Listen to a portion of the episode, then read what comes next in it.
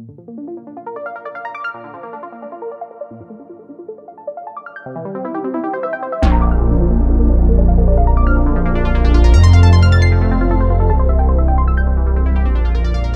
tal? ¿Cómo están? Muy buenas noches. Gracias, como siempre, por estar acá en la videocolumna este martes 1 de agosto, martes de superluna. Además, si no lo han hecho, asómense por ahí al cielo, que es una espléndida luna en agosto.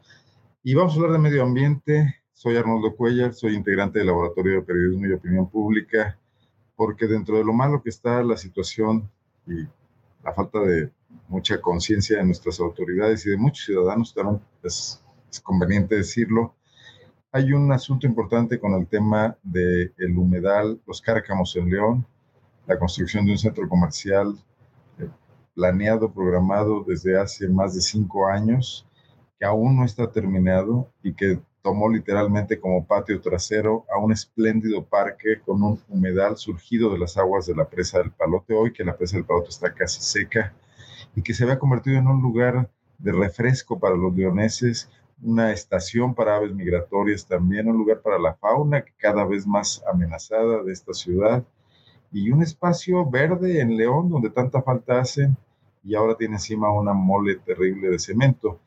Pero lo que no se ha hecho en León, lo que no se ha hecho en México por nuestras autoridades ambientales, lo vino a evidenciar una resolución de una comisión vinculada al Tratado de Libre Comercio de Estados Unidos, México y Canadá.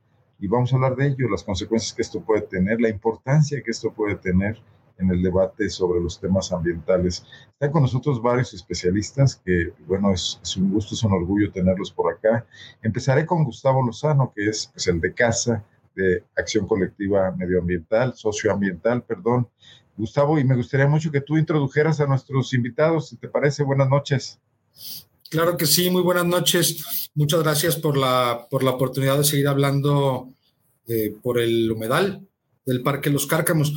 Como bien dices, desde hace 5 años se construye al costado norte del Parque Los Cárcamos, el proyecto City Center, que es un proyecto que nació pues con muchas dudas y que al cabo del tiempo hemos logrado confirmar que cuenta con un montón de irregularidades en el procedimiento de autorización por parte del municipio de León. Déjame, para no comer mucho tiempo, para que el resto de participantes puedan hacer sus aportes, señalar lo fundamental. El problema con el proyecto City Center en la ciudad de León es el tamaño y su ubicación. De acuerdo con los propios estudios que los promotores del proyecto presentaron ante el municipio de León, el centro comercial, el City Center, está interrumpiendo los flujos subterráneos de agua que comunican subterráneamente la presa del Palote con el humedal del Parque Los Cárcamos, ¿no? Durante muchos meses intentamos desde Acción Colectiva, la plataforma Salvemos el Humedal, que se reconociera por parte de las autoridades federales ese cuerpo de agua como humedal. Logramos que esto ocurriera y un juzgado de distrito en el municipio de León, un juzgado federal, echó para abajo esta, digamos, conquista ciudadana. En realidad, todas las denuncias y todos los procedimientos jurídicos que hemos intentado para la defensa del humedal se han caído por amenazas de la empresa que construye hacia los demandantes o por sobornos hacia estas personas y no sabemos si hacia la verdad. El único de todos los procedimientos jurídicos que no lograron alcanzar es justamente al que te referías, la petición sobre la aplicación efectiva de la legislación ambiental que Acción Colectiva presentó ante la Comisión para la Cooperación Ambiental de América del Norte, que es un organismo trilateral que tiene su sede en Quebec, en Canadá, y que surge a propósito del Tratado de Libre Comercio de América del Norte. En aquel momento los gobiernos seguramente pensaron que era necesario, además de acordar un tratado para el libre comercio, firmar un acuerdo de cooperación ambiental, como fue el caso, para intentar mitigar o atemperar los efectos negativos que pudiera tener en el medio ambiente el libre comercio.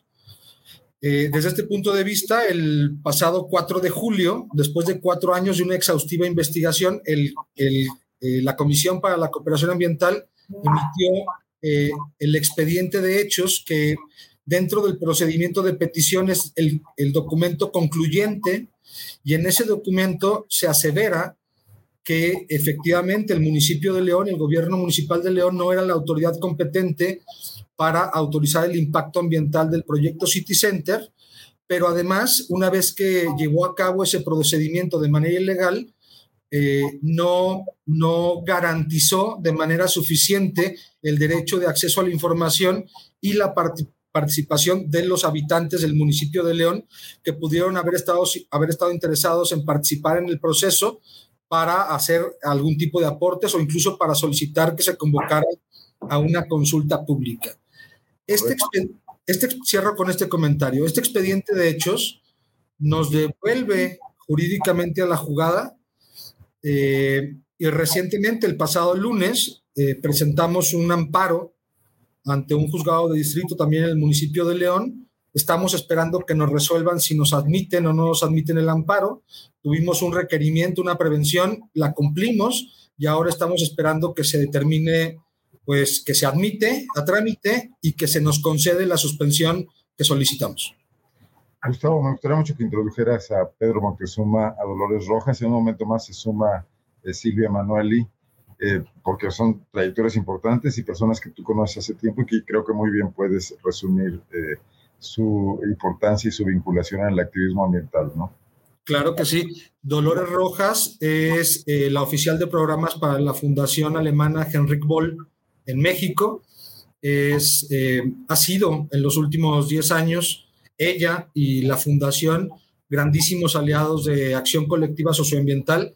Nos acompañan en todas las luchas que tenemos en el estado de Guanajuato, pero fuera del estado de Guanajuato. Por su parte, Pedro Moctezuma es uno de los coordinadores de la Coordinadora Nacional Agua para Todas y Todos, que probablemente hoy en día es el colectivo más amplio que intenta que de múltiples maneras se garantice el derecho humano al agua en el territorio nacional. Y por otro lado está Silvia Emanuelli. Ella es encargada directora para América Latina de la Coalición Internacional para la Hábitat, a quien también conocemos hace, pues, ya creo que más de 10 años y con quien hemos tenido oportunidad de colaborar en diversos momentos. Los invitamos la semana pasada porque sus voces son voces que resuenan a nivel nacional y parte de lo que nos interesaba, pues, es que se diera a conocer a ese nivel la lucha que estamos intentando en favor del humedal del Parque Los Cárcamos acá en León. Gracias Gustavo. Bueno, pues frente al embate que hay en todo el país y que no somos además una excepción contra muchos de nuestros recursos naturales no renovables, ¿qué significa esta resolución de la Comisión de Cooperación del Tratado de Comercio en este caso específico del humedal? No sé ¿Quién de ustedes se animara primeramente a dar un punto de vista? Dolores, Silvia, por favor, que además tú tienes que irte muy pronto. Bueno, gracias Arnoldo y perdona Dolores. Espero me escuchen porque he tenido algunos problemas, me dicen por favor. Perfectamente si no. Bien. Muy bien. Bueno, yo quería decir en primer lugar que lo subrayamos en la conferencia de prensa que mencionó Gustavo, nuestra coalición que está presente en muchos países del mundo y tiene más de 400 miembros, y eso lo digo para que se ubique, digamos, que no solo trabajamos en México, que tenemos la posibilidad de hacer alguna reflexión, por así decirlo, comparativa, cree que esa situación en la cual nos encontramos, esa decisión en la que tú bien mencionabas, es y representa una victoria súper relevante, no solo para México, sino si pensamos también en otros países que están en el tratado, y si imaginamos incluso otras situaciones similares, digamos, en otros países. Diríamos, en primer lugar, y lo comentábamos, que es una gran victoria para, de alguna manera, toda la ciudad de León. Sabemos que no todos y todas hoy estarán quizás felices con esta decisión. Los grandes intereses no están seguramente felices, pero la ciudadanía, representada aquí por una organización muy relevante para Guanajuato, hoy creemos que ha ganado la posibilidad de hacer escuchar su voz, ha ganado seguramente una decisión que permitirá una serie de otras acciones, una decisión que es ambientalmente muy relevante, jurídicamente muy relevante, porque acoge lo que la organización que Gustavo representa ha planteado frente a esta instancia en relación con las competencias de quién era la competencia de aprobar o no todo lo que tiene que ver con el ambiente en el proyecto. Pero también hay, yo creo, y con eso termino, una victoria muy significativa en relación con otros derechos. Sabemos que los derechos son interdependientes entre ellos, y hoy no ha ganado solo quien defiende el ambiente en Guanajuato o en México. Hoy ha ganado quien defiende la salud, el espacio público, quien defiende incluso el tema de la vivienda, y si tendré oportunidad le explicaré más adelante, el tema del agua, el tema del derecho a la ciudad, no a la ciudad mercancía, sí a una ciudad de derechos. Esto nos está diciendo esta decisión. Tiene la razón quien pelea por una ciudad de derechos, no por una ciudad a la venta. Muchísimas gracias, Silvia. Dolores, por favor. Sí. Gracias, Arnoldo. Buenas noches. Pues mira, me sumo, por supuesto, estoy de acuerdo con las opiniones de Silvia en el sentido de la buena noticia.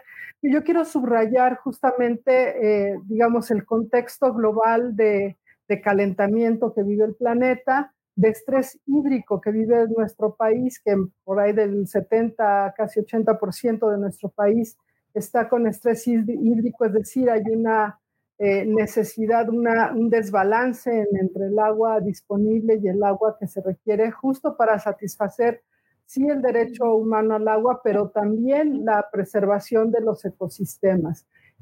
Recordemos que León, Guanajuato, hace un tiempo estaba promoviendo junto con el gobierno de Jalisco, pues la presa del Zapotillo, ¿no? Para justo... Querían traer agua de Jalisco hacia Guanajuato, justo por la falta de agua. Entonces me parece un contrasentido que hagan estos megaproyectos, que son estas torres, que no satisfacen una necesidad y destruyan un humedal que les va a proveer no solo de agua, sino de varios servicios, por llamarlos utilitariamente de alguna manera. Pero es esta visión de los megaproyectos de mirar como si los seres humanos no fueran parte de los ecosistemas. Y justo yo creo que la defensa que hace Acción Colectiva Socioambiental es eso, es decir, como humanos somos parte de los ecosistemas y nuestra vida depende de ellos. Entonces, la importancia del humedal, el único cuerpo de agua que tienen ahí en León, en la ciudad, y que puede proveerles no solo de agua, pero también de aire puro, de salud y de lugar de esparcimiento, de aire limpio, etcétera, pues que lo estén destruyendo en aras de la especulación financiera, porque finalmente eso es el uso que le dan a estas obras, a estas inversiones, ¿no? Entonces, yo creo que poner el acento en este momento de crisis ambiental en preservar ese humedal me parece que es muy relevante y que la ciudadanía, en efecto, tendría que estar apoyando esta lucha por la defensa del humedal en León. Muchísimas gracias, Dolores. Veo otra cosa, Pedro, antes de dejarte el micrófono. Estamos en esta etapa de la polarización que vive el país con cuestiones donde de pronto aquí surgen críticas en las redes sociales, en los propios medios de comunicación, y dicen, bueno, pero también en el Tren Maya están provocando situaciones catastróficas y depredando y cortando árboles, como si se tratara de un partido de fútbol, como si el medio ambiente no fuera único, como si no fuera tan importante lo que pasa en Chiapas, como lo que pasa en León, como lo que pasa en la Amazonia. ¿Qué hace falta para que este pensamiento eluda esa ¿cómo le podríamos llamar? Esa desgastante confrontación política, como si el planeta pudiera ser visto también desde puntos de vista partidistas o ideológicos? No sé, pero en fin, me gustaría también conocer tu punto de vista sobre lo que se logró aquí en León, ¿no?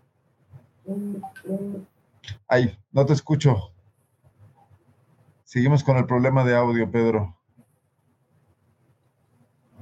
A ver, creo que se escuchó algo, ¿escucharon? Sí. No sé si el volumen o alguna cuestión. Ahí ya, llega ayuda técnica. A ver, bueno, si mientras resolvemos este asunto, si seguimos bueno, no sé, este asunto, Silvia, el derecho a la ciudad del que tú hablabas y el tema de los megaproyectos que cita Dolores, ¿cómo hacer para enfrentar en todas partes las malas decisiones de gobiernos independientemente de si somos partidarios de uno u otro, nos simpatiza más uno u otro? ¿Cómo ver esa parte, no?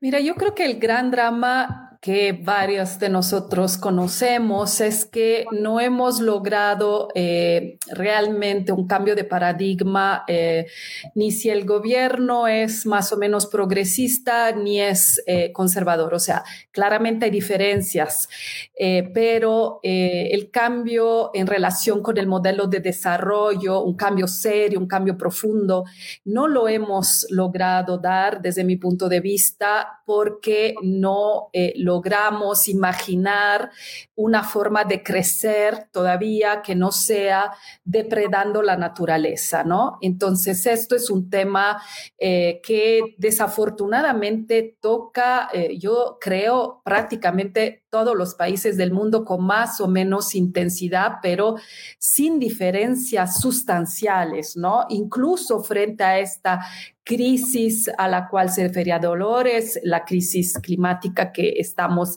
viendo frente a nosotros, a nuestros ojos, lo estamos viviendo. Entonces, esto es un tema. ¿Qué sucede? Que en el caso de estos megaproyectos, las autoridades, las locales en este caso, se alían con las grandes fortunas financieras, los intereses inmobiliarios, que como decía Dolores, imaginamos que en este caso sean incluso extranjeros, pero no haría a fuerzas esta diferencia. Son intereses inmobiliarios que están enfocados no a la vida, sino que al negocio. Entonces, ¿qué hacer? No es sencillo, porque obviamente estamos hablando de acuerdos económicos, políticos, que además demasiadas veces pasan por actos de corrupción muy graves que no se persiguen como debería. ¿Qué nos queda? La organización social, la articulación social y entender efectivamente que no se trata, ¿no?, de un proceso, un proyecto que no nos impacta porque no vivimos bajo de él y porque no usamos igual el Parque de los Cárcamos, sino sí debería preocuparnos como sociedad, como humanidad, cualquier destrucción que se dé de los pocos espacios verdes públicos que todavía existen en nuestras ciudades. La organización es lo que nos queda, además de seguir, y espero que los intelectuales y las intelectuales progresistas estén siempre pensando en cómo resolvemos este paradigma extractivista tan destructivo, pero lo que nos queda es la organización. Por esto el otro día en la conferencia de prensa llamábamos un poco a toda la sociedad de León, pero también digamos del país, a acompañar esta lucha, a activarse. Sabemos que ha sido activa la sociedad de Nuevo León, sabemos que ha habido una movilización importante recientemente en contra de corte de árboles que se han dado en la ciudad. Creemos que hay que articularnos, hay que articular campo-ciudad, hay que articular los ambientalistas y las ambientalistas con quienes hacen otro tipo de luchas y planteamientos. Tenemos que ser capaces realmente de estar juntos y juntas en voz del bien común. Eso diría, no es una solución fácil, pero es el camino que vemos frente a nosotras. Muchísimas gracias, Silvia. Además, veo incorporándose muchos jóvenes a este tema, que fue la reacción en el sentido del corte de árboles, Dolores. Pues sí, yo creo que es un tema de los jóvenes porque pues están viendo muy claramente cómo se les coarta el futuro, digamos, cómo les estamos dejando pocas posibilidades de vida buena, ¿no? Y entonces, pues ellos... se activan mucho más fácilmente, por ejemplo, sí, como decía Silvia, con la tala de árboles ahí en el malecón de los Gómez. El río de los Gómez. Sí. Eso. Y que no pasa solo ahí en León. Ese justo es muy curioso cómo pasa esta activación de ciclistas contra la tala de árboles. Y debe ser que, claro, cuando recorres tu ciudad en bicicleta, la miras de otra manera y valoras de otra manera también las sombras que te dan los árboles, etcétera, más con estos ola de calor que hubo o que ha habido en el territorio nacional. Entonces yo creo que esas distintas formas de movernos, de salirnos de este esquema, como decía Silvia, de este modelo que nos venden como el único, yo creo que ese es parte del reto. De repente parece que este modelo así de depredación, de según esto domar a la naturaleza, porque como si el ser humano no fuera parte de ella y hay que demostrar que hay que hacer megaproyectos y que puedes entonces cambiar el cauce de un río o en este caso obstruir los flujos subterráneos de agua, etcétera. Es como el gran reto de la ingeniería, que es como en esta sesión, en esta visión de dominación de la naturaleza.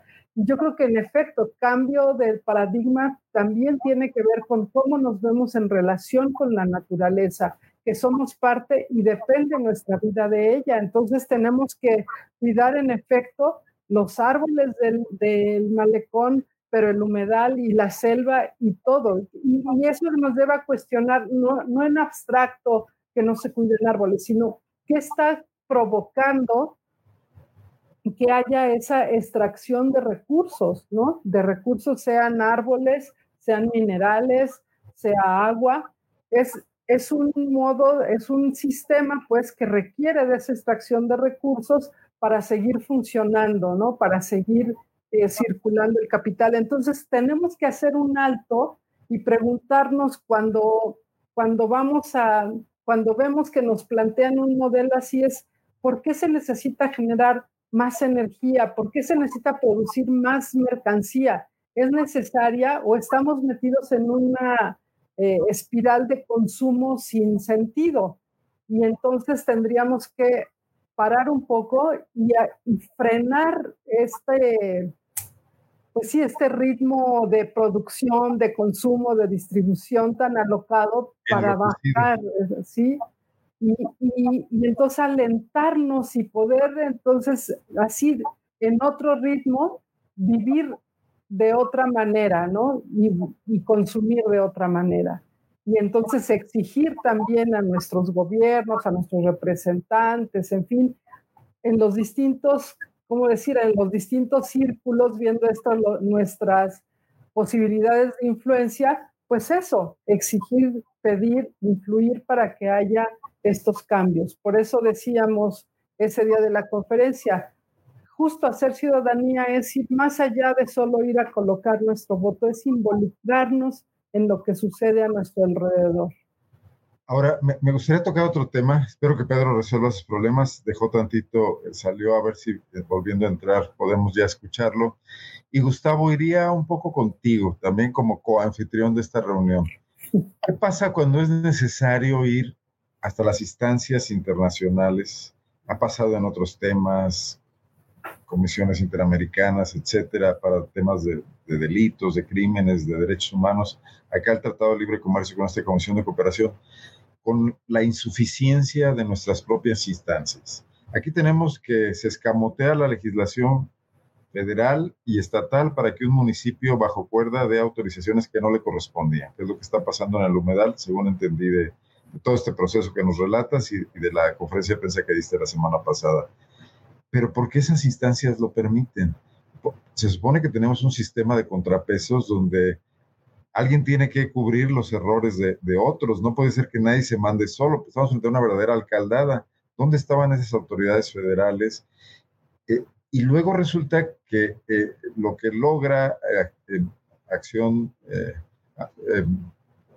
Acción Colectiva Socioambiental es un triunfo muy importante en términos morales, pero que para traducirlo vinculatoriamente a que algo pase, hay que regresar a esas instancias que fallaron la primera vez, ¿no?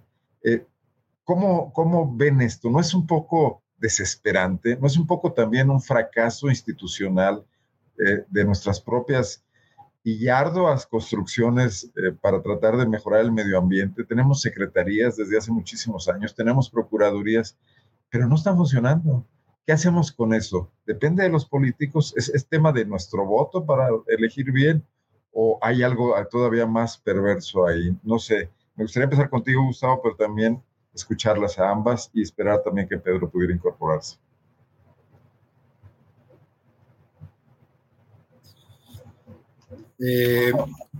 No quería dejar de decir, estaba pensando en decir esto que voy a decir porque se me iba a olvidar, pero creo que está claro ahora, después de la intervención de Dolores y de Silvia, porque las invitamos. Ellas, sin duda, a lo largo de los años, han sido dos de mis maestras en estos temas, ¿no? Y creo que sus aportaciones lo dejan bien claro.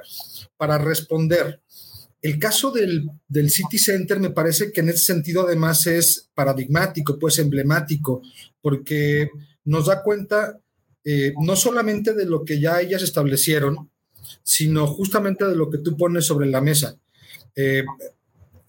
Déjame empezar por el principio. Hay que recordar que el proyecto estuvo suspendido 6 meses por una orden judicial en el 2018. El abogado que litigó esa suspensión, que presentó esa demanda, fue un exdelegado de la Semarnat en Guanajuato, que se afincó en León y se quedó a vivir acá. A propósito del tema de los gobiernos, ¿no? Pero este exdelegado luego pasó a ser parte de la Dirección General de Gestión Ambiental del municipio de León, quien es quien autoriza el proyecto. Y luego fue el director del Parque Los Cárcamos. Javier Camarena, hay que ponerle nombre a las personas porque si no nos quedamos a medias, ¿no? Javier Camarena, exactamente. Y es interesante, porque esto lo hemos dicho muchas veces, el sector ambiental federal en Guanajuato, que es quien podría ser, digamos, este contrapeso al que tú te refieres, en nuestra opinión no existe o está absolutamente cooptado por el gobierno del estado, que durante 30 años ha tenido la capacidad para poder introducir, digamos, sus intereses, incluso dentro de las instancias federales. Es normal que ante la reducción de presupuesto a nivel federal, muchos de los trabajadores, de las trabajadoras de la Profepa, por ejemplo, brinquen a trabajar a la PAOT o a la Dirección General de Gestión Ambiental del municipio de León. Y esto podría explicar cómo también en esas instancias pues hay intereses que se cuidan en relación con estos megaproyectos. Para no profundizar más al respecto, me parece, a propósito de lo que tú planteas, pues que sí, el sistema está diseñado de ese modo. Afortunadamente pudimos acceder a este espacio al que no alcanzaron a llegar los intereses de la empresa, y ahora contamos con este expediente de hechos que nos acompaña en un nuevo procedimiento judicial, en un juicio de amparo. Extrañamente, y también lo tengo que decir, todos los juicios de amparo, los que hemos promovido nosotros, pero los que ha planteado la empresa en contra de las acciones que hemos llevado a cabo nosotros, todos han recaído en el mismo juzgado de distrito, en el 11º de distrito. Estamos hablando como mínimo de 4 amparos. Esto no es razonable, es parte de lo que luego se ha descubierto que existe en las mafias inmobiliarias dentro de algunos estados o municipios. Lo natural, porque cuando uno va y presenta una demanda, pues haz de cuenta que le están echando una ruleta a la suerte a ver en qué juzgado cae esa demanda. En el caso del City Center, todas las demandas han recaído en el juzgado 11º. Lo normal es que hubieran caído en otros juzgados y que otros juzgados hubieran dicho, bueno, el juzgado 11º tiene ya experiencia en este asunto, le vamos a enviar este nuevo expediente para que lo tramiten allá. Esto es lo que normalmente ocurre en los tribunales cuando hay experiencia de alguno de ellos conociendo un asunto, pero no que todos caigan desde la oficialidad de partes en el mismo juzgado de distrito, ¿no? Esto nos parece anómalo, y hay que consignarlo, claro. Bueno, ¿y ustedes qué nos dicen sobre este tema de esta desinstitucionalización? De todas maneras nos cuestan dinero estas dependencias, de todas maneras son enormes, pero parece que no las vemos actuando, ¿no? Adelante, cualquiera. Dolores, te veo con ganas. No, yo creo que Gustavo ya dijo básicamente muchas cosas que comparto. Yo no sé si vieron, ayer salió un artículo en El País que habla, por otro lado, de la Ciudad de México, sin querer ser centralista, pero denunciando que una gran cantidad de esta ciudad se ha construido contra la ley por intereses que obviamente superan las instituciones y tienen que ver con el bolsillo de unos pocos o unos grupos articulados entre ellos con este objetivo. Entonces sí, desafortunadamente es un problema muy grande. Es frecuente que se tenga, como decías, que recurrir a las cortes hacia afuera para poder recibir respuestas las respuestas necesarias. Ahora lo que toca es efectivamente evaluar qué responderán las autoridades que tienen la obligación de cambiar las cosas en este proyecto. Tienen la oportunidad, porque yo entiendo que también han pasado varias autoridades en el transcurso de este proyecto, tienen las que hoy están en el poder la oportunidad de demostrar que son diferentes a las que las antecedieron y que eventualmente no tienen los mismos intereses. Digamos que, como comentábamos, la ciudadanía tiene que presionar las autoridades. Es cierto que incluso, digamos, las personas más éticas que podemos tener adentro de las instituciones muchas veces son sometidas a muchas presiones, pero en este caso cuentan con un documento que puede respaldar decisiones valientes a favor del medio ambiente y de todos los derechos conexos que ya mencionamos. Creemos un poco que incluso cabría la posibilidad de pensar en incluso demoler la obra eventualmente. Podría existir esta posibilidad porque no ha cumplido con una serie de previsiones legales, pero además también queríamos, lo hicimos en la conferencia de prensa, llamar la atención sobre el hecho que esa obra no solo está impactando sobre el medio ambiente, puede llegar a privatizar un espacio público, sino que incluso presenta problemas en relación con la seguridad estructural eventualmente de quienes vayan a vivirla o a invertir en ella o a pasear eventualmente en el centro comercial que se construya. ¿Por qué? Porque había una condicionante por parte del propio municipio de León, y Gustavo lo puede explicar mejor que yo, para que se hicieran una serie de estudios también en lo estructural que no han visto la luz todavía. Entonces, fíjense a dónde llega eventualmente la problemática de la falta de contrapesos entre las diferentes instituciones existentes. Gracias Silvia. No es por apresurarte, pero dijiste que tenías un compromiso. Yo encantado de que estés aquí.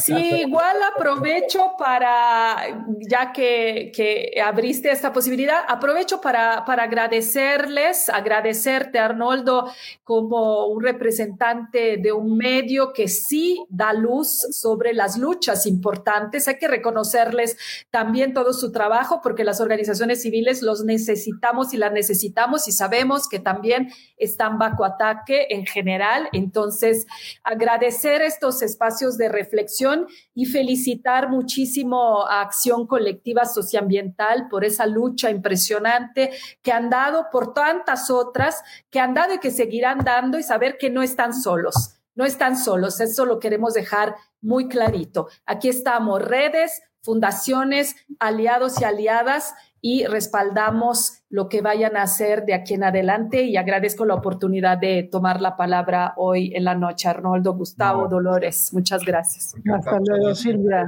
Por tenerte aquí, Silvia, y a tus órdenes aquí en Laboratorio de Periodismo y Opinión Pública. Te tomo la palabra. Compartir artículos, reflexiones y poderte buscar cuando existan. Un poco se abran estos debates, ¿no? Con muchísimo gusto, gracias. Bye. Gracias. Buenas noches. Hasta luego.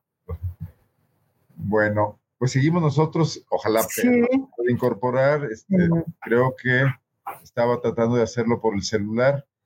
Gustavo, ¿querías comentar algo sobre lo que planteó Luis Fernando Macías? Sí, bueno, saludar a Luis Fernando, filósofo y académico de la Universidad de Guanajuato, ¿no? Saludarlo y decir que tiene razón, porque, a ver, yo creo que todos estamos claros, todas y todos estamos claros en que parte del encargo que constitucionalmente tienen las y los presidentes municipales, pues es la posibilidad de generar condiciones y invitar inversiones al territorio municipal del que se trate para que los ciudadanos tengan más y mejores oportunidades. Eso creo que no está en duda. Pero lo que genera un problema en casos como el City Center, pues es que vimos al presidente municipal, al gobernador, por todo lo alto anunciar este proyecto como un proyecto que iba a cambiarle la cara al norte de la ciudad, incluso a la región. Vimos que colocaron la primera piedra sin contar con ningún tipo de autorizaciones, y parecería pues raro que la Dirección General de Gestión Ambiental de Ricardo Barnard, de la Parra Bernal, en la gestión de Héctor López Santillana, pues acabara negando la solicitud de autorización en materia de impacto ambiental en contra de, pues, el trabajo que hizo su propio jefe, el alcalde Héctor López Santillana, para atraer esta inversión o para facilitarla, ¿no? Incluso yo diría que adentro de las administraciones públicas municipales tendría que haber, pues, pesos y contrapesos, mecanismos que le permitan a las entidades evaluadoras de cualquier cosa tener algún tipo de autonomía para poder decir lo que están viendo, ¿no? Entre otras cosas, nos agarramos del único documento que en toda esta gestión del proyecto nos parece que habla con la verdad, que es un documento de la Dirección General de Obra Pública del municipio de León, en respuesta a una opinión técnica. Ya de regreso. En respuesta a una opinión técnica que le solicita la Dirección General de Gestión Ambiental sobre el estudio de mecánica de suelos. Lo voy a compartir, Gustavo. La Dirección General de Obra Pública claramente indica en ese documento que los cálculos del estudio de mecánica de suelo son adecuados, que las pruebas son adecuadas, pero que son insuficientes porque no contemplan o no consideran que el proyecto se inserta entre dos cuerpos de agua y sus correspondientes flujos subterráneos que los comunican. Entonces, la Dirección General de Obra Pública solicita, o le sugiere, mejor dicho, a la Dirección de Gestión Ambiental, ahí mero, justo en ese párrafo, le sugiere a la Dirección General de Gestión Ambiental que le solicite a los promotores del proyecto que presenten estudios geofísicos para poder garantizar justamente la estabilidad del proyecto en el tiempo, porque tal y como están hechos esos cálculos, no se puede garantizar, y así lo dice el documento, la estabilidad del proyecto en el tiempo. Entonces, nos parece grave. Esta sugerencia que hace la Dirección General de Obra Pública, la Dirección General de Gestión Ambiental la impone como condición para autorizar el proyecto y le ordena o le instruye a los promotores del proyecto que antes de iniciar las obras y actividades constructivas presenten ante la autoridad correspondiente, es decir, ellos mismos, la Dirección General de Gestión Ambiental, este estudio de mecánica, este estudio de geofísico que complementa el estudio de mecánica de suelos para su posterior aprobación, para su evaluación y aprobación. Y esto es lo que no ocurrió. Pero no ocurrió no solamente con esta condicionante, no ocurrió con casi todas las condicionantes. Podemos afirmar con mucha confianza, porque tenemos las respuestas de acceso a la información del gobierno municipal, que el proyecto al día de hoy ha cumplido aproximadamente con el 20% de las condiciones que le fueron impuestas, ¿no? Y esto sería suficiente para que la propia alcaldesa Alejandra Gutiérrez clausurara ese proyecto, porque es un proyecto que le está viendo la cara a todo el mundo, a los ciudadanos, al humedal, desde luego, pero también al gobierno municipal, ¿no? No entendemos por qué Alejandra Gutiérrez cuida lo mal hecho que se hizo en la administración anterior de Héctor López Santillana, ¿no? Si justamente existieran estos contrapesos, probablemente Héctor López Santillana no dirigiría el día de hoy el puerto interior, ¿no? Pero lo que vemos en la municipal...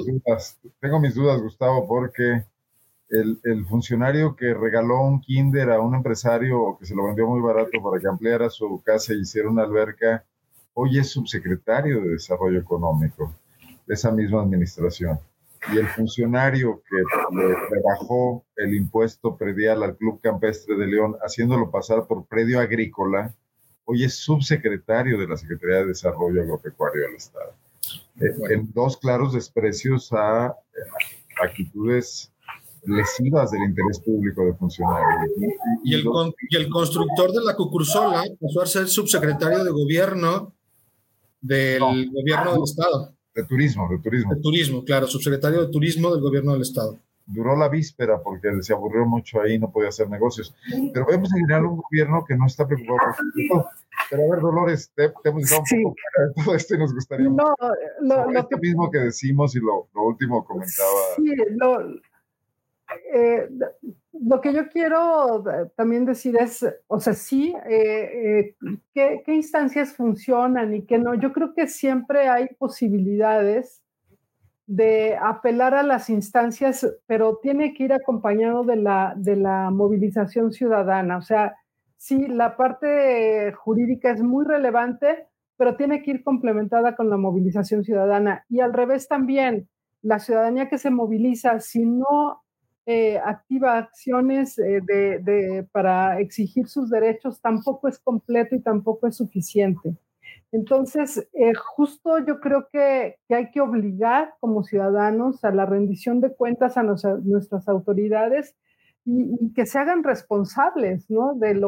Y que tomen las decisiones que les toca. Pero eso lo tenemos que hacer con el músculo ciudadano, exigiendo justamente que cumplan con sus obligaciones. Entonces, porque a mí no me gustaría que se quedara un poco la idea de que no hay nada que hacer, porque pues... como hay intereses económicos y siempre los van a comprar. No, yo creo que hay gente también que está dispuesta a hacer su chamba como pues esa gente que dijo es necesario hacer estos estudios y demás, y a esos hay que acompañarlos, a esos hay que, ¿cómo decir?, valorar y apoyar sus decisiones y ponerles luz, y sin duda por eso también los medios de comunicación son importantes para amplificar estas voces de la ciudadanía y para amplificar justamente esas conductas. Por un lado, las que sí actúan como es debido, las autoridades que sí actúan como es debido, y ponerle luz a las que actúan como no es debido, o sea, que con corrupción, con conflicto de interés, con esta visión de mercancías, de ganancia y no del bien público, sino poniendo de prioridad a los bienes privados, ¿no? Es un poco el asunto, o sea, ¿cómo sí podemos empujar? ¿Cómo sí podemos hacer valer la ley o cómo sí podemos hacer valer nuestros derechos? Entonces yo creo que ahí hay una oportunidad de eso, de obligar, en este caso, por ejemplo, la presidenta municipal, pues a que se cumpla la ley, a que se proteja el humedal, a que se cumplan con las cuestiones técnicas, etcétera, ¿no? Toca Cudberto Oviedo Ramírez un tema. ¿Venderá el proyecto City Center los espacios cientos de, no sé, decenas de miles de metros cuadrados de oficinas y de departamentos?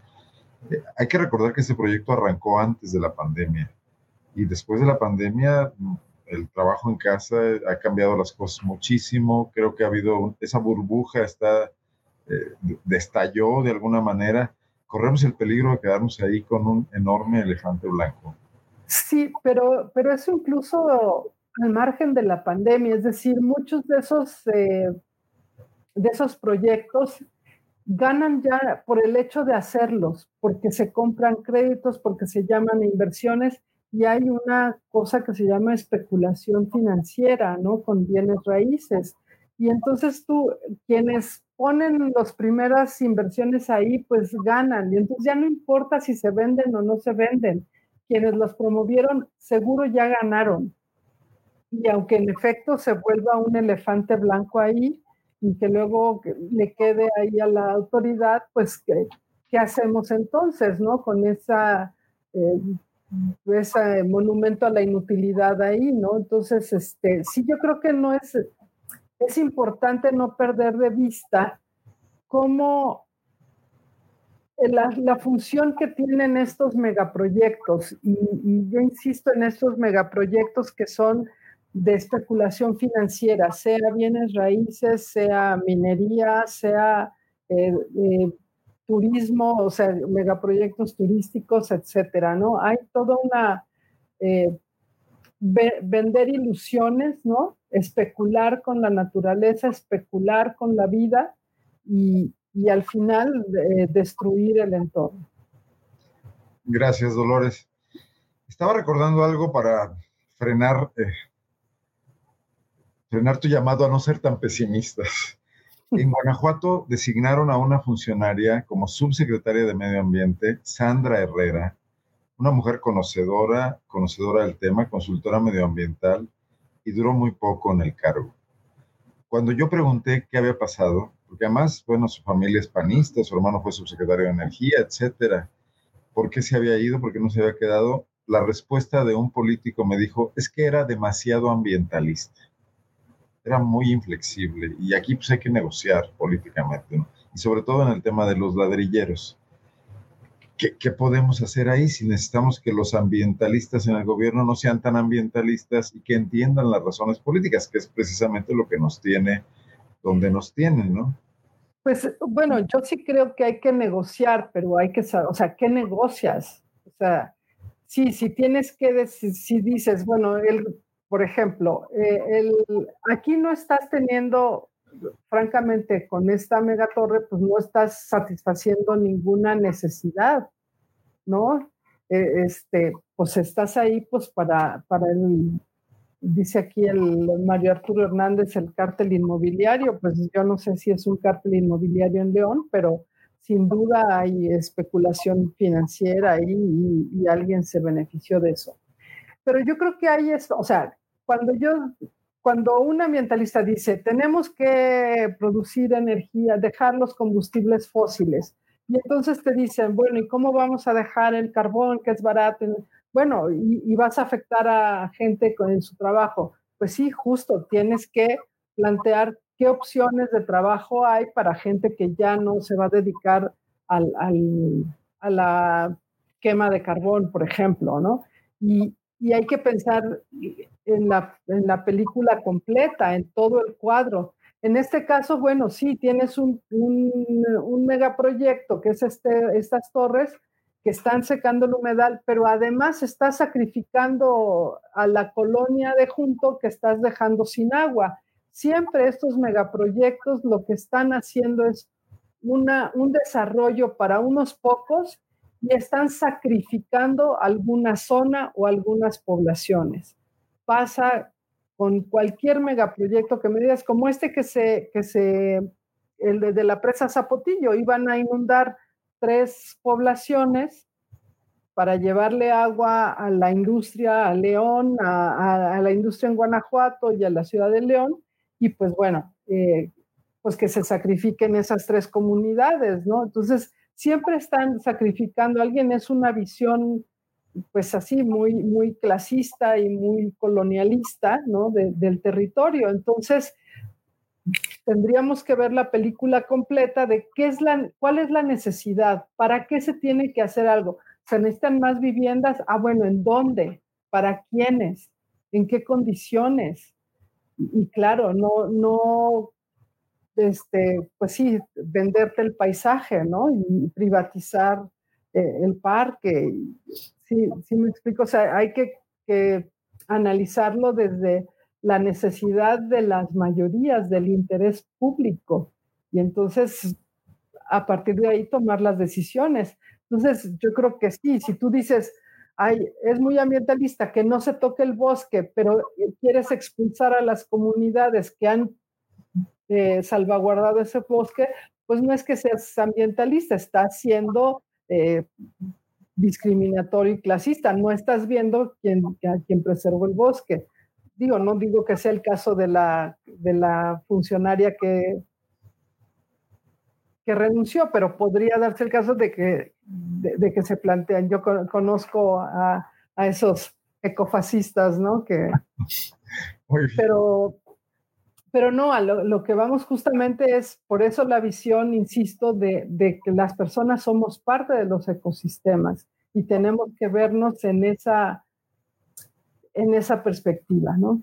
Gracias. Gustavo, pues podríamos ir concluyendo algunas cosas. Me gustaría mucho tu perspectiva sobre lo que viene, sobre este amparo, qué posibilidades le ves y qué luchas hay que seguir dando independientemente de lo que pase en lo legal. ¿Cómo hizo avanzar esto? La confluencia de la resolución, pero al mismo tiempo esta eclosión de enojo medioambiental después de lo que pasó en León con los árboles. Parece que hay un momento, ¿no? Sí, antes de responderte, decir que Dolores apunta bien a parte del problema, porque hay que recordar que desde principios de este año, más o menos, 98 colonias alrededor de la presa El Palote y en la parte de atrás, algunas enfrente, no cuentan con agua corriente todos los días, justamente porque hay escasez de agua. Sin embargo, el proyecto City Center tiene una factibilidad de agua de zapal, fíjense nada más, de 9.61 litros por segundo al año. Que la gente eche cuentas y multiplique 60 por 60 por 24, si no me equivoco. Toda esa cantidad de agua que va a ser el resultado en su calculadora, quienes hagan el ejercicio, es la misma cantidad de agua que toda la ciudad necesita para poder vivir un día. Y se la está llevando un único proyecto. Esto no parece razonable, ¿no? Pero para contestar la pregunta que planteabas, efectivamente hay un momento sobre el tema en León.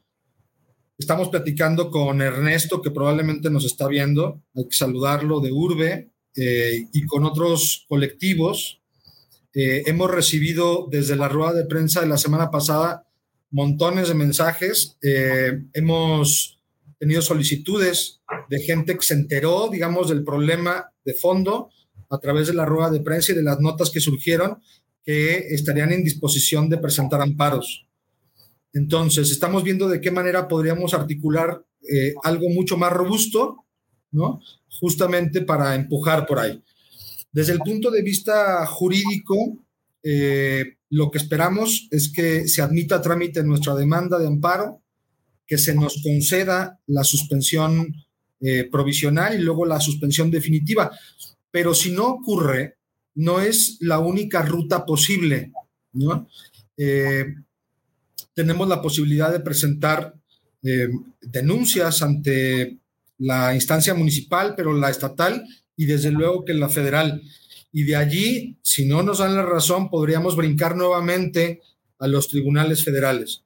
Entonces, el caso de la presa El Zapotillo, que es una lucha de 16 años, donde muchas personas daban por muertas a las comunidades, las daban por sepultadas.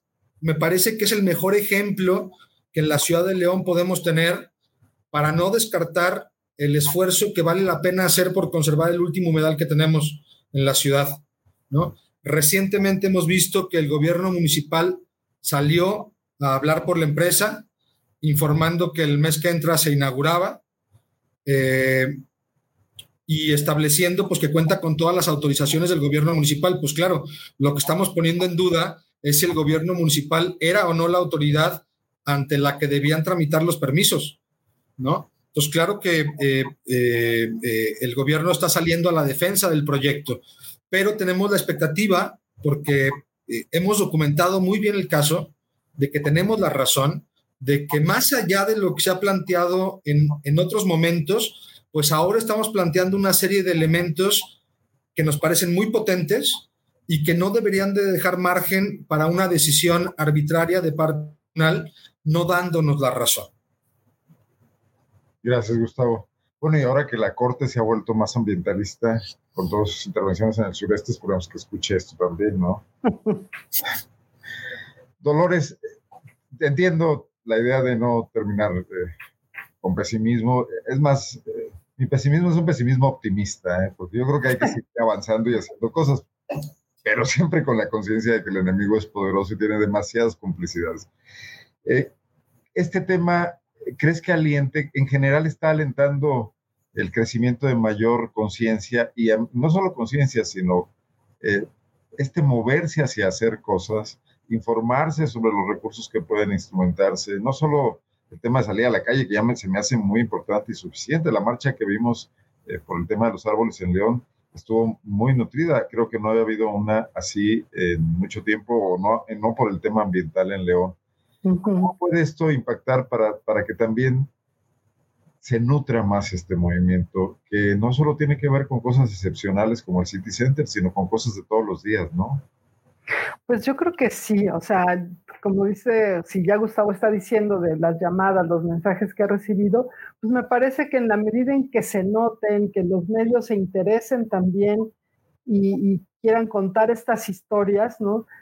Yo creo que en la medida que conozcan su entorno y valoren lo que tienen alrededor, así ha pasado en Chihuahua con el movimiento Salvemos los Cerros, que están también defendiéndolos del monstruo inmobiliario. San Luis Potosí igual está defendiendo sus cerros del monstruo inmobiliario, porque sabemos y la gente sabe que por ahí se recarga el agua, y el agua ahí no hay vuelta de hoja, no hay con qué negociar el agua. Si nos quedamos sin agua, pues ya nos quedamos sin posibilidades. Entonces yo creo que eso es algo que está muy claro.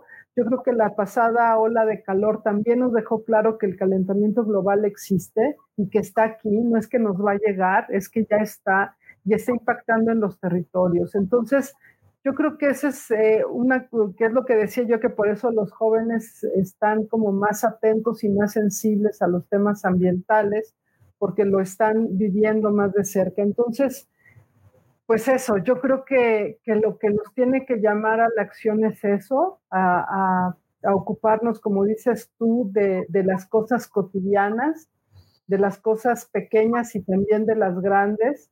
en la medida que vayamos sumando y encontrándonos con otros, con otras, tenemos que conocer nuestro entorno para quererlo, para defenderlo y pues involucrarnos, juntarnos con el vecino, con el de junto, con el compañero de escuela, qué sé yo, por esos temas que nos parecen relevantes y hacer algo. Todo suma. No hay parque pequeño, ni árbol prescindible, ni cuerpo así de agua. Qué interesante es el comentario de Cudberto Oviedo Ramírez, que realmente me hace mucho sentido. Son puros enormes desarrollos, edificios de León, Guanajuato. Puerta Bajío no pudo vender, Foro 4 no pudo vender, Adamant está desocupado la mayor parte del tiempo, Narán también, House León quedó a medias sin entregar nada, Meridiano 101 entregó a medias. La gente de León los identifica, grandes edificios que están en obra en el norte de la ciudad, la mayor parte de ellos, la parte que más padece de falta de agua. Y me temo, Arnoldo, perdón. Sí. Adelante, por favor, quería ponerlo precisamente como ocasión a ella. Me temo que parte de la decisión del gobierno municipal, porque el gobierno municipal, ya lo hemos repetido muchas veces, podría tomar su determinación sin que se le ordene un tribunal, que es lo que están esperando, según lo que comentó el secretario Jorge Jiménez, tiene que ver justo con este comentario, porque no hemos revisado esos proyectos, pero por la dimensión que tienen, los conocemos, deberían de haber sido autorizados por el gobierno del estado. Esta es parte, digamos, del aporte que el expediente de hechos de la Comisión para la Cooperación Ambiental le da a la ciudad, ¿no? Porque si sabemos leer adecuadamente ese expediente de hechos, muchos otros proyectos que ya existen, que operan a medias, tienen que ver con la misma problemática de falta de atribuciones, de falta de competencia del gobierno municipal de León para evaluar y otorgar esas autorizaciones. Así es. ¿Comentar algo al respecto, Dolores? No, bueno, estaba leyendo justo los comentarios, ¿no? También de nuestra audiencia. Y justo, yo creo que pues han proliferado ese tipo de proyectos que digo yo, insisto, son mucho más financieros que otra cosa, ¿no? Entonces, un poco así nos explicamos, son los vehículos para movilizar el capital, para movilizar las inversiones. Ya no importa si se ocupan o no se ocupan, cumplieron su función en el momento en que se movilizó ese capital financiero. Entonces,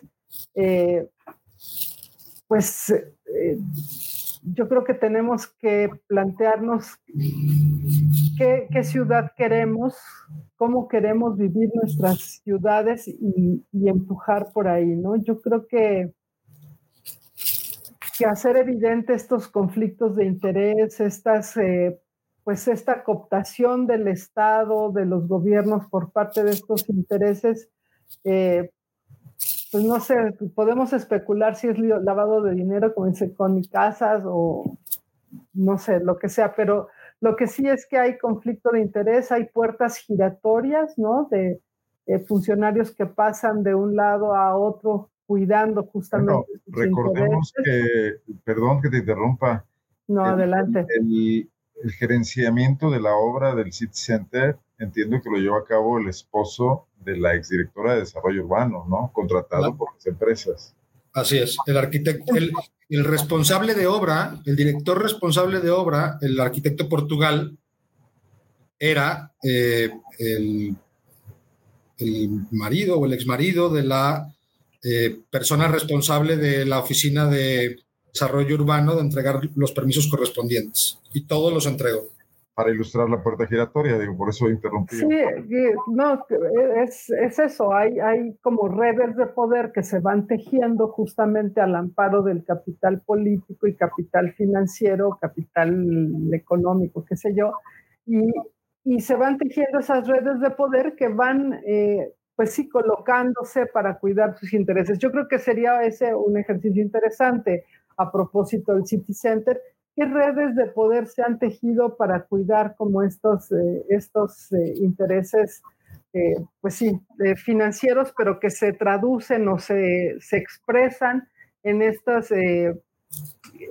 proyectos inmobiliarios, ¿no? Entonces, con todos los que mencionaron ahí de esos edificios a medio entregar o lo que sea, seguro que hay vasos comunicantes entre unos y otros. Y bueno, ponerles en evidencia, me parece que eso ayuda justamente a tomar decisiones como ciudadano, tanto en elecciones como en, no sé, no solo en en cuestiones de movilizarse, en involucrarse, en preguntar qué se está haciendo aquí junto a mi casa o en esta colonia o en este parque, por qué se está haciendo, quién lo autorizó, cómo me va a afectar, infórmenme, en fin, volvernos demandantes de información y de rendición de cuentas a nuestras autoridades. Creo que ante la ausencia de estos mecanismos que prevén la no repetición, que estarían previstos en ley, es la indignación pública la que ha provocado que los políticos se anden con pies de plomo. Digo, creo que la alcaldesa se lo pensará dos veces antes de talar otro árbol, y creo que en el futuro muchos otros políticos tendrán más cuidado con estas cosas, no por la acción de la autoridad, sino por estas movilizaciones. Pues justo habría que animar a la presidenta municipal a que actúe proactivamente frente a este proyecto, por ejemplo, ¿no? O sea, aprovechando ¿qué más la puede animar que sus ciudadanos impulsándola, exigiéndole, pidiendo que actúe y que pare ese proyecto, por ejemplo, ¿no? Ganaría muchos votos, creo. Por ejemplo, yo creo que eso se le haría muy popular y ojalá lo vea, ¿no? Nos pregunta Mario Hernández el tema de las propuestas ambientales de candidatos el siguiente año. Yo creo que habrá momento de discutir eso, creo que no era la idea del programa, cómo aterrizarán los políticos esta nueva conciencia crítica que surge en la ciudadanía.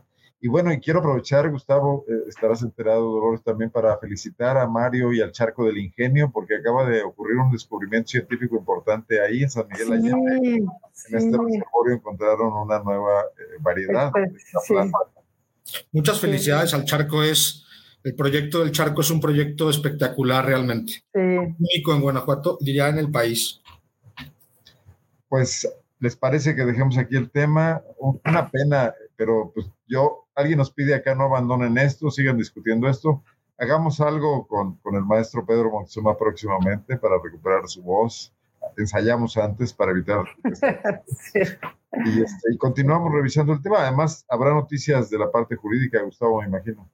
Sí, esperamos poder tener pronto noticias. Cerrar, si me permites, con un comentario. Sí, claro, por favor. He leído en algunos chats en los que pusimos la información, pues que esto es obra de, digamos, esta resolución y todo lo que se está intentando es obra de otros de algunos partidos políticos de cara a las elecciones.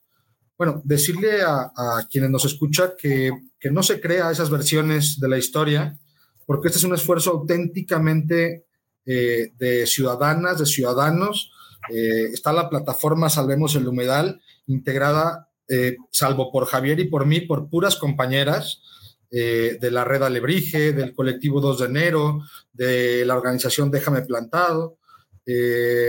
Está Dolores, que difícilmente nos acompañaría si estuviera involucrado un partido político, lo mismo Pedro y Silvia. Es decir, mandar el mensaje claro que este es un esfuerzo auténticamente de ciudadanas, de ciudadanos preocupados por su ciudad, y que lo único que nos interesa es salvaguardar justamente lo que aún tiene la ciudad y que merece la pena conservarse.